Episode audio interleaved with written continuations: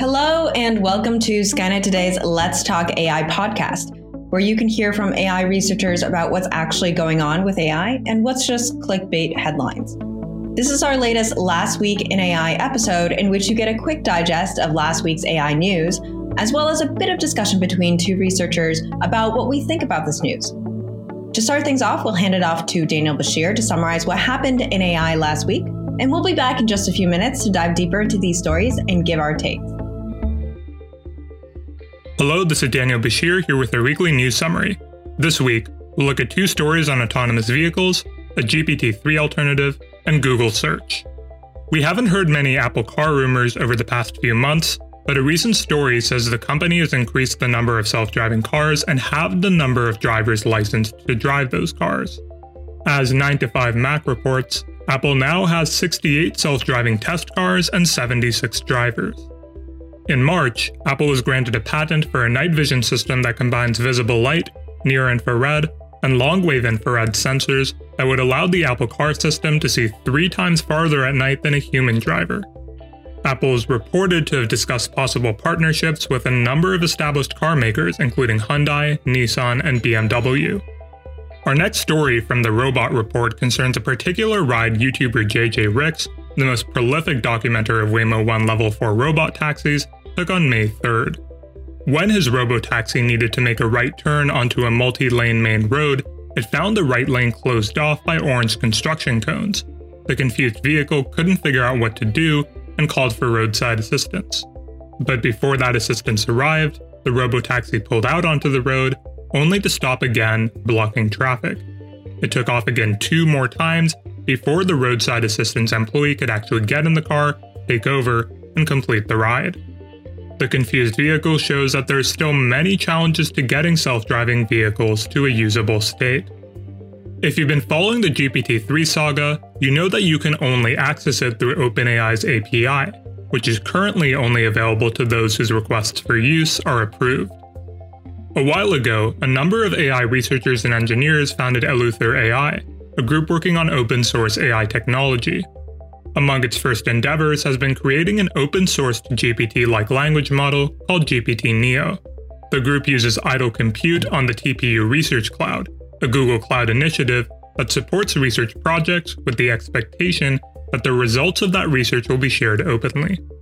This March, after months of research and training, the Eleuther AI team released two trained GPT style language models that can be used for free with the Hugging Face Transformer platform. They don't perform nearly as well as the largest version of GPT 3 for some tasks, but prove to be a good free alternative. Finally, at its I.O. Developer Conference last Tuesday, Google announced a number of ways it is moving forward with AI. As Vox reports, two of the biggest announcements are in the realm of natural language processing and search. LaMDA, which stands for Language Model for Dialogue Applications, makes it easy for AI systems to have more conversational dialogue. Multitask Unified Model, or MUM, is an AI model that boosts understanding of human questions and improves search. Google aims to have AI systems take on more of the work humans usually do. Rather than having to use multiple queries to answer a series of questions, you could use one more sophisticated question. Google is looking at integrating LaMDA into its search engine, voice assistant, and workspace. MUM, on the other hand, is designed to understand implicit comparisons in a search inquiry, like how to prepare for hiking two different mountains, and provide the most appropriate answer. That's all for this week's news roundup.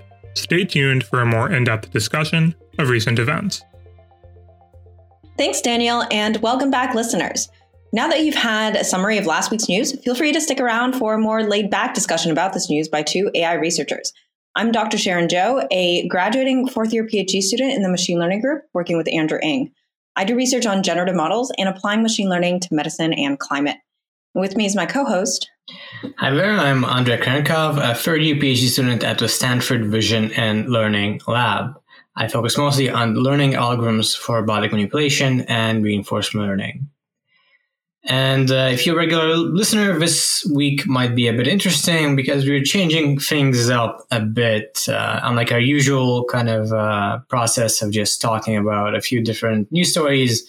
You know, try to uh, change it a bit by having sort of different flavors of stories every week and, you know, a bit of each thing. So we're going to talk about AI news regarding research, AI news regarding applications of AI, and AI news that have to do more with sort of the societal impacts uh, slash ethics of AI. So hopefully it'll be fun to have a bit of each as opposed to sort of a random uh, selection every week. So uh, we're going to go ahead and start with uh, applications or uh, new AI research. And to start things off, uh, an article from VentureBeat titled GPT-3's free alternative GPT Neo is something to be excited about. And so, what is this GPT Neo? So, GPT Neo is uh, a GPT-3 like model, so huge language model uh, that takes you know a lot of uh, resources to train, both money and time.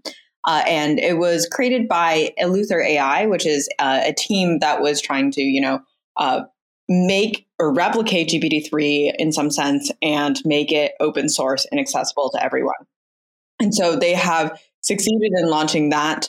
Um, and the article basically details that you know it it has uh, actually um, it, it has a, approximately the same amount of parameters, uh, like billions of parameters, and it uh, it is out and open source, and you can use it. And what's cool is that the weights are released, so um, you you don't actually need to expend a lot of that compute power anymore. And now we can, you know, be greener as we move forward in the AI community, and hopefully just tap that API. Exactly. And, uh, you know, there is actually a Hugging Face uh, API, uh, which is a popular uh, library for this sort of model. So it's, it's, kind of very accessible to try this out. The only limitation, of course, is you need the hardware to run it, probably in some sort of uh, cloud instance, which is not cheap. But otherwise, in terms of code, in terms of setting it up, um, it's um, much much easier than it has been to do with scale of language model in the past. Now, I guess the limitation is that this is still uh, not huge. It's it's what three billion parameters as opposed to uh, GPT 3's 170 billion or something. So it's uh, a little more limited, but at the same time, on their metrics, they show that uh, you know it's performing pretty well, performing uh, not quite as well as GPT-3 kind of across the board on, on the quantitative metrics. It's not as successful, but it still is performing impressively.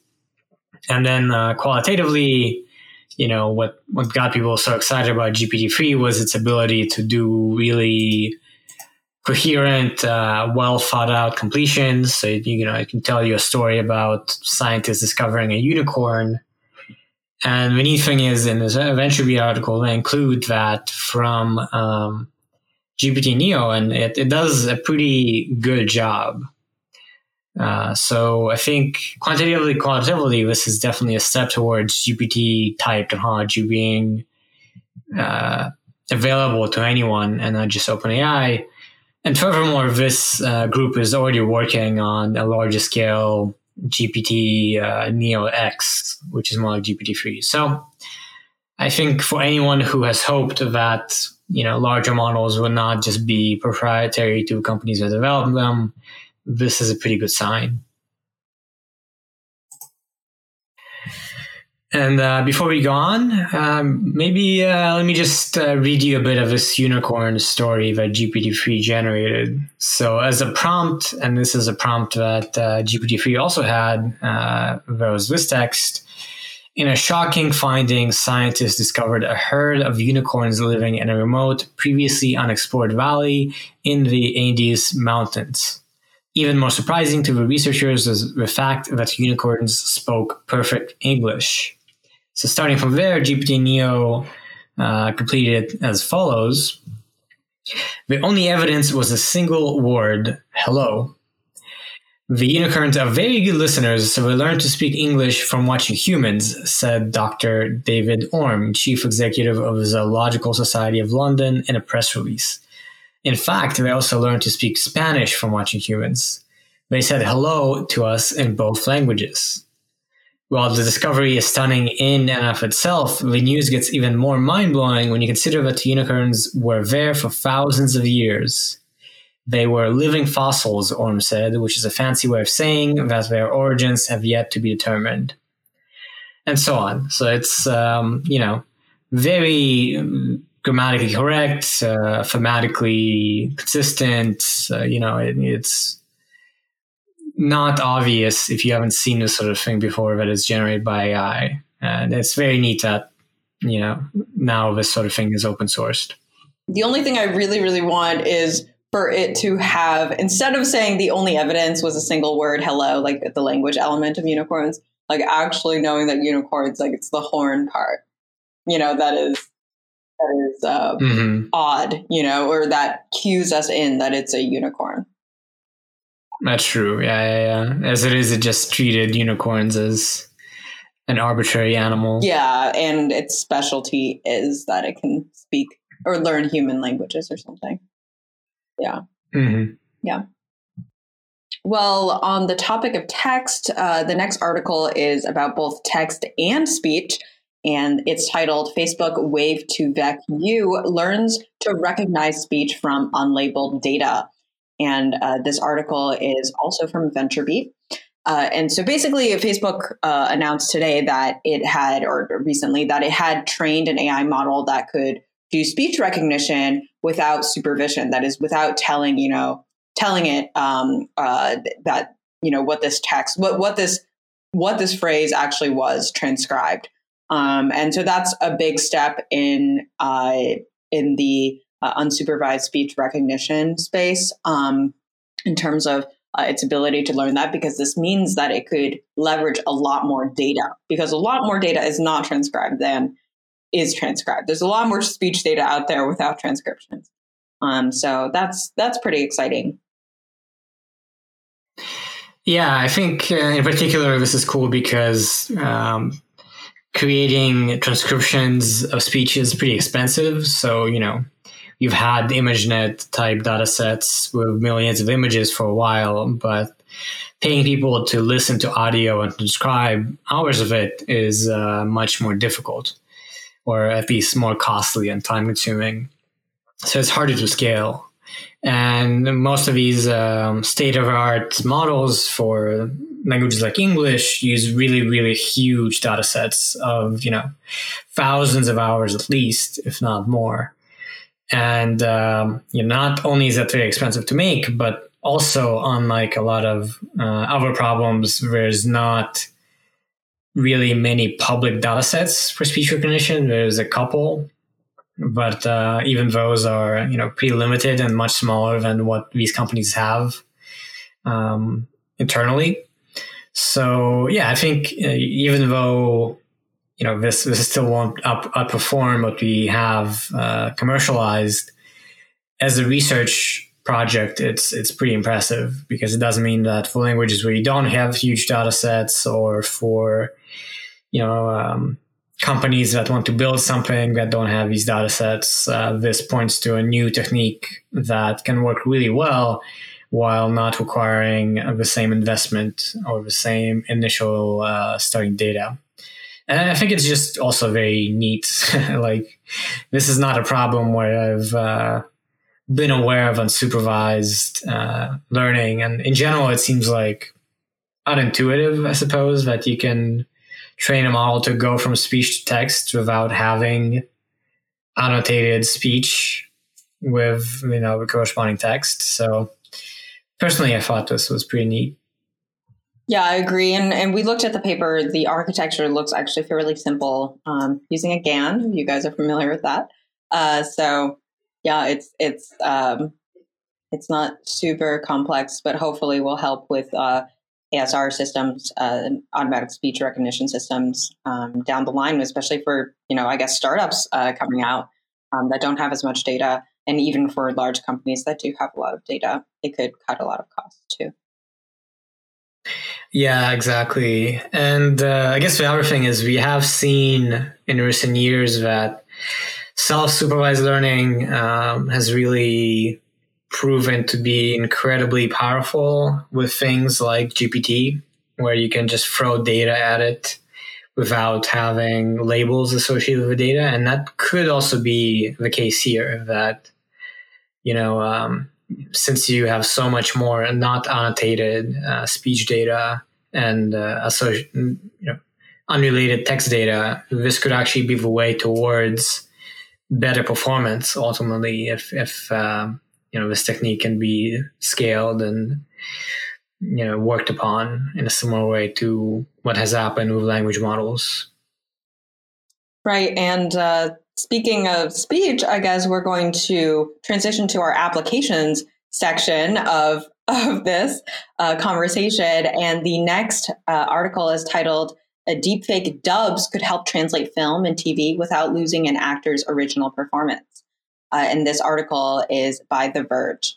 And so the AI startup Flawless uh, has come out with uh, several demos showing that it can do dubbing. And specifically, it actually doesn't do the speech. So speech is still dubbed by another voice actor in another language, but they're able to do lip syncing with the mouth um, and uh, make it so that it looks like, you know, the dubber for, let's say, uh, Tom Cruise's new movie um, can speak over him, but then his lips still match, let's say, the Spanish or the German dub. Uh, so that's really cool and exciting, we'll see where where that goes. Again, this is using a GAN, so those who are following, this is a visual thing. Um, but of course, uh, the the article very much views it as you know, yeah, deepfake dubs um, for enabling uh, this type of uh, technology within entertainment, and I, I, definitely can see it happening. Uh, it needs you know a quality bump, I believe, but um, I could see it happening in the future for sure. Yeah, I was I was pretty impressed by this. Just looking at their demos, uh, I think it's already fairly, you know, um, impressive, and it seems like something that you know is kind of a no brainer that you'd want uh, if you can do it with a reasonable amount of quality. It, it would just improve the final product when localizing into different countries, and. Um, yeah, looking over videos, uh, I thought it was actually pretty good. Like, uh, again, this only applies to the lips. it doesn't do the usual kind of deep fake of generating everything. And so as a result, I think um, being more focused on this one thing of how people speak, uh, it, it already looks pretty realistic and pretty, pretty good. So, um, yeah, this is an application of kind of AI technology entertainment that I wasn't uh, aware of until this article. But now that I've seen it, you know, I would not be surprised if it became very commonplace very soon. Right. Yeah. But uh, onto another application of AI that uh, might be commonplace, maybe already is somewhat commonplace, but uh, also more on the kind of fun side not quite as uh, serious or you know uh, maybe high investment. We have this article called quizzing michelangelo ai from the florentine.net so this is a very local story. This isn't like any sort of industry-wide story. It's just something fun we found related to ai and so the story here is that tech company Querlo approached the Museo dell'Opera del Duomo with the idea of an artificial intelligence uh, Michelangelo. So basically, the idea is now you know museums had to invest in much more online presence, uh, going on virtual tours and stuff like that over the last year. And so that was kind of the idea here is that if you go to the Duomo uh, Museum's website, there's going to be this uh, Michelangelo AI that will pop up in the bottom right corner of the screen. And this is pretty much just a chatbot.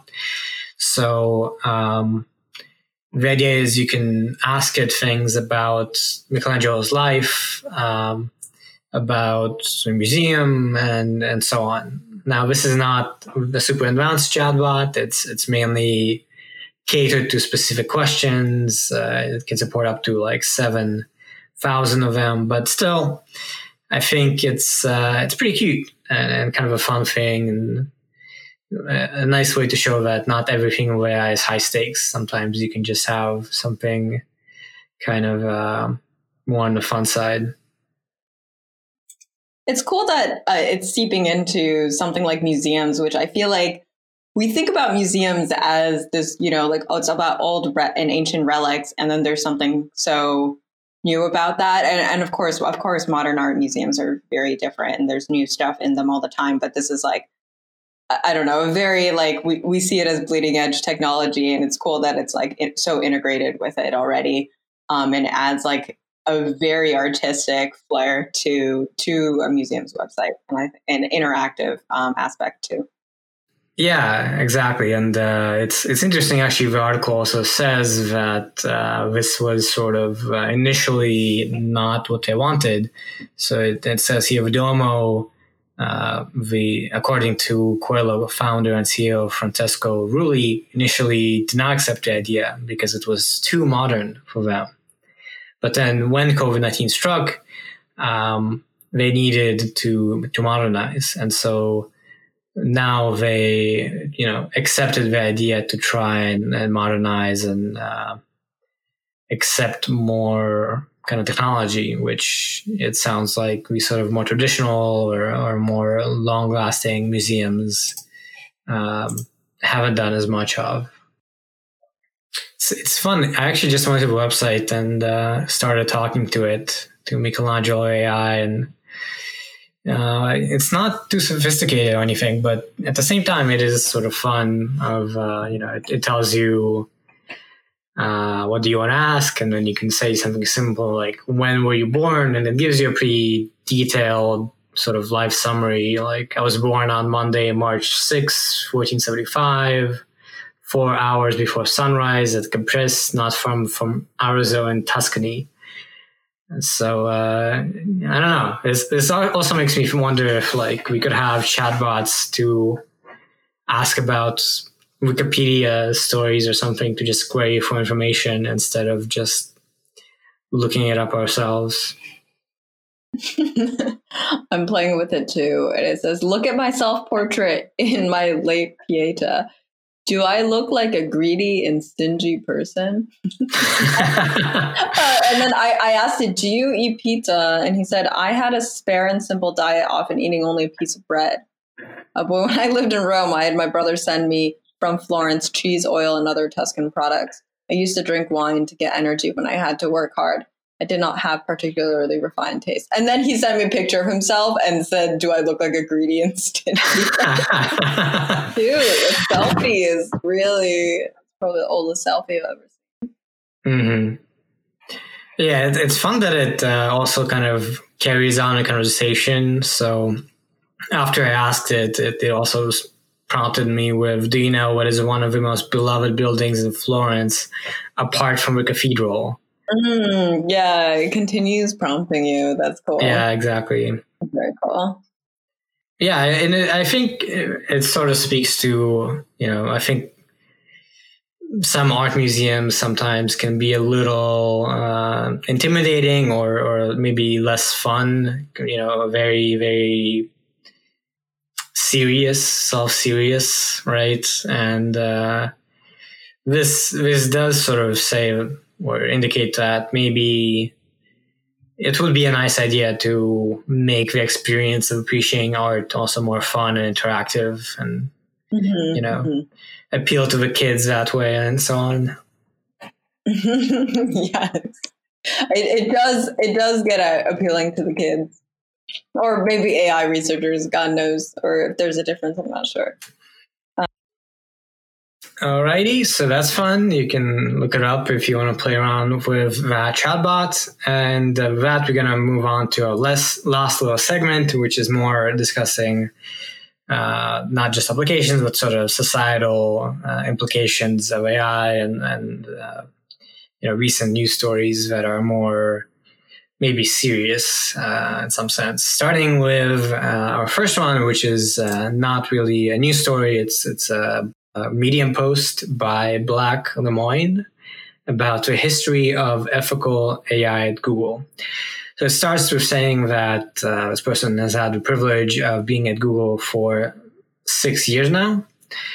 And uh, this post uh, explains from this person's perspective how the ethical AI team was created by one woman over the course of four years, and that one woman is uh, Margaret Mitchell.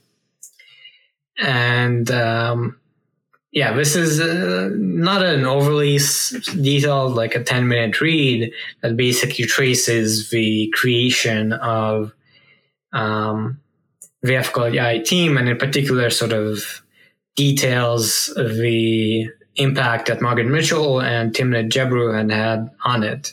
And of course, the reason this is being written, uh, if you haven't been listening to a podcast, because we've discussed a lot, uh, you know, there's been a lot of news in the past year about first Timnit Gebru being fired from Google and then Margaret Mitchell being fired just a few months ago. And now there's a lot of um, negative feelings and, and criticism and general ill will towards um, or Google, I should say, yeah, Google for um, basically firing the two people who really built up the ethical AI team and uh, seemingly not having a very good justification for it. So I found this to be an interesting read, sort of this uh, um, summary that's really meant to give credit to Margaret Mitchell and Timnit Gebru and and kind of make their contributions very clear. Uh, partially because, of course, Google now will not be their cheerleader. You know, there'll be probably some history to, or some some efforts to kind of paint over that history and move on, and uh, that's unfortunate. So it's good that uh, people still exist to be able to tell uh, of their contribution. Uh, what do you think about this one, Sharon? Yeah, I mean, it's really meaningful that all these people have come out to not only just support, but also, you know, write something like this and, and actually put the effort in. Like there is a lot of effort in writing this uh, large blog post. Um, so I think it speaks to who um, Meg was as a person and just, yeah, how important she was uh, for a lot of people at Google. Um, definitely a role model for aspiring managers. if you're, if people who report to you or feel inspired by you this much, uh, it, it means something. So I hope she knows that at least.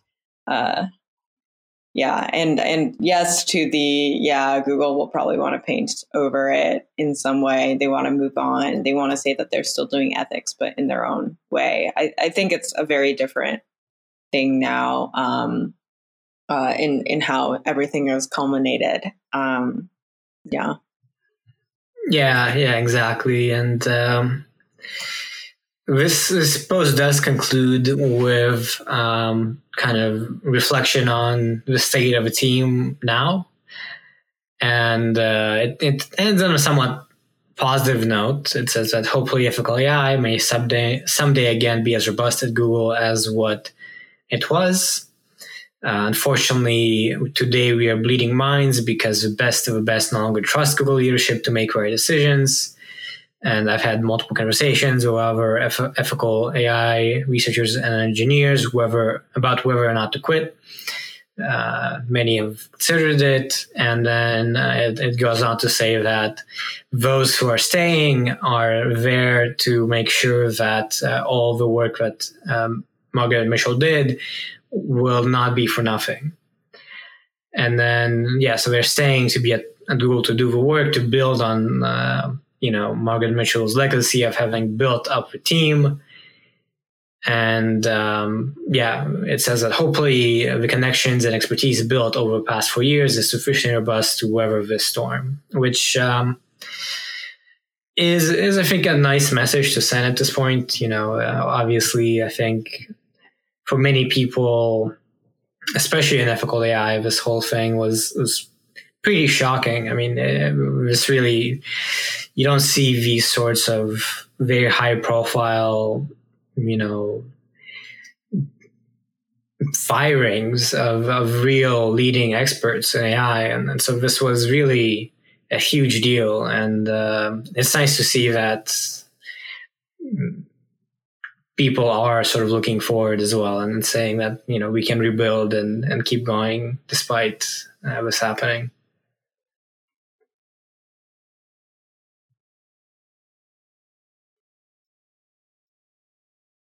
Right. And uh, on the topic of, you know, ethics and um, just societal impact of AI, uh, our last article is from the Twitter blog titled Sharing Learnings About Our Image Cropping Algorithm.